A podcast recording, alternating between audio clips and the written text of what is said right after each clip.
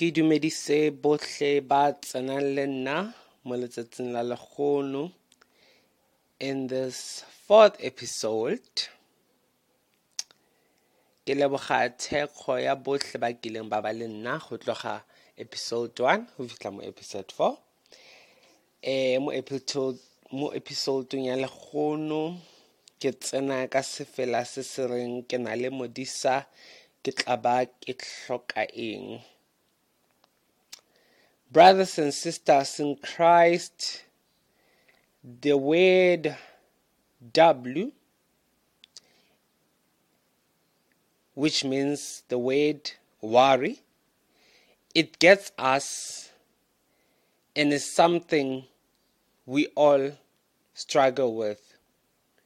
We worry about our kids, our health, our work, our life, our friends, our co workers, and also our jobs. Worry is the most one Satan's greatest weapon to keep us from living a life of joy and peace through Christ Jesus. We can get so caught up in the worry about tomorrow and all that what ifs that we fall, we fail to see how good God is working in our lives and leading us. God commands us not to worry, but to trust in Him. Today's devotion is a reminder of what to do when worry comes knocking at your door. We go first to God's Word since it is the absolute truth. Take a moment to pray before reading the Bible every day and ask God to overcome, to help you to overcome the worry. Matthew chapter 11, verse 28 to 30. Come to me, all you who are weary and bent, and I'll give you rest. Take my yoke upon you and learn from me, for I am gentle and humble in heart, and you'll rest for your souls. For my yoke is easy and my burden is light. First Peter chapter 5 verse 7 Cast all your anxiety on him because he cares for you. It takes more than willpower to stop worrying.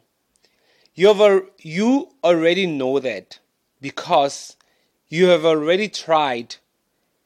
You have thought, I shouldn't worry about this, and get, and yet you keep worrying about it. Jesus in Matthew chapter 6 verse 32 says, People who don't know God and the way He works fuss over those things.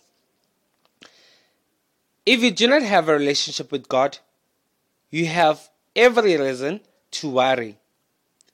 You have got to get to know God. As a believer, you have a heavenly Father who has promised to take care of you. You are God's children, and children get special privileges. When you worry, God says, You are my child. Why are you acting like an orphan? Yeah, why are we acting like orphans when we have our Holy Spirit living in us?